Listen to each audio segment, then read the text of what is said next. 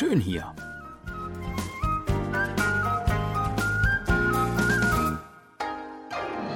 Ausflugstipps für Korea mit Jan Dirks.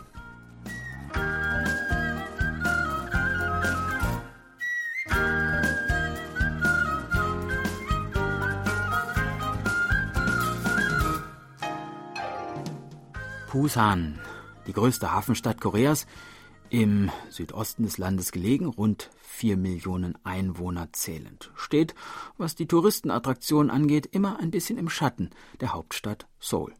Zu Unrecht, denn Busan hat einiges zu bieten, wonach man in Seoul lange suchen kann. Vor allem natürlich das Meer und auch wesentlich mehr Grün. Ein paar interessante Orte in Busan wollen wir heute und auch in den nächsten Folgen dieser Sendereihe gemeinsam erkunden. Heute unternehmen wir zunächst einen kleinen Bummel durch die Innenstadt, um ein wenig die besondere Atmosphäre der Hafenmetropole zu erschnuppern. Beginnen wollen wir am Kukse-Markt, dem größten traditionellen Markt in Busan, der auch als Kulturkomplex Bedeutung hat. Eröffnet wurde er nach der Befreiung Koreas um die Gegenstände, die während des Krieges genutzt wurden, zu verkaufen. Entlang der kleinen Gassen findet man unzählige Geschäfte.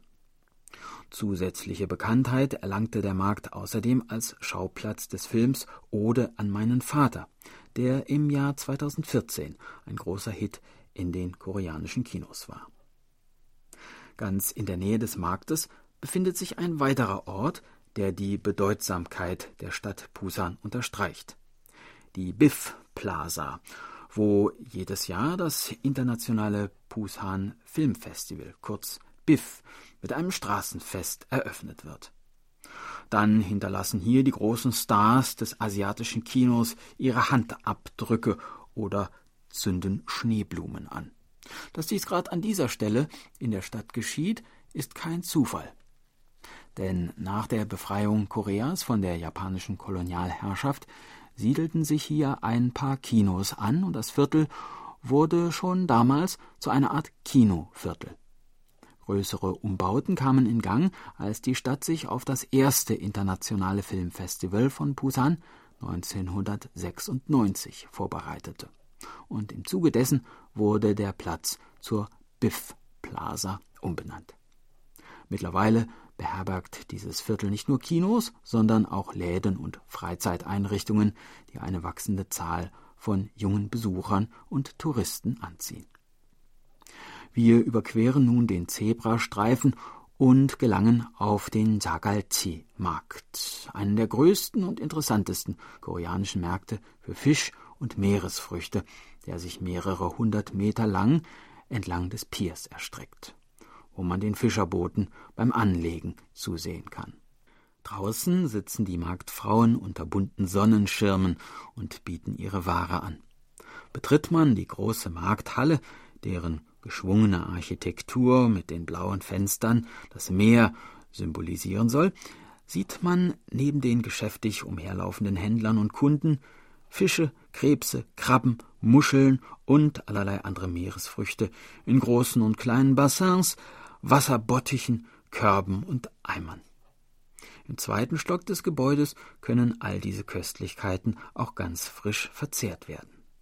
Wir wandern nun weiter nördlich und stoßen auf die Kwangbong-no, eine rund 700 Meter lange, schicke Einkaufsstraße. Keine Fußgängerzone, aber die Autos müssen um Mäuerchen und Pflanzkübeln herum und deshalb langsam fahren.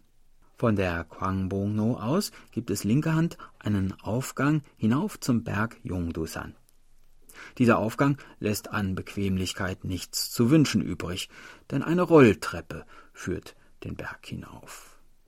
Oben angekommen erreicht man einen kleinen, mit hübschen Buden gesäumten Vorplatz. Von dort führt eine Treppe bis zur Parkanlage des Yongdusan. Jungdusang bedeutet so viel wie Drachenkopfberg, denn mit etwas Fantasie ähnelt der Berg dem Kopf eines Drachen, der aus dem Meer steigt. Der Jungdusan Park ist eine mitten in der Stadt liegende idyllische Parkanlage mit bunten Pavillons und kunstvoll geschnittenem Buschwerk.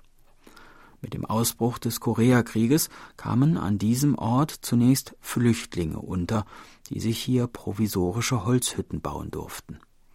Erst nach einem Brand im Jahre 1954 wurde das Areal in einen Park umgestaltet.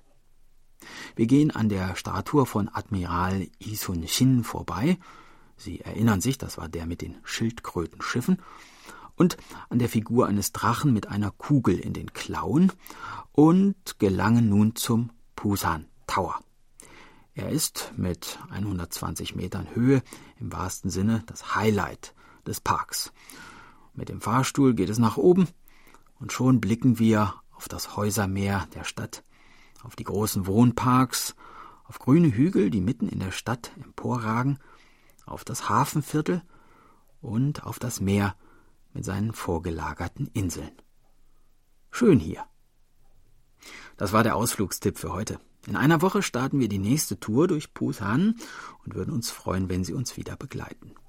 Tschüss und bis dann, sagt Jan Dirks.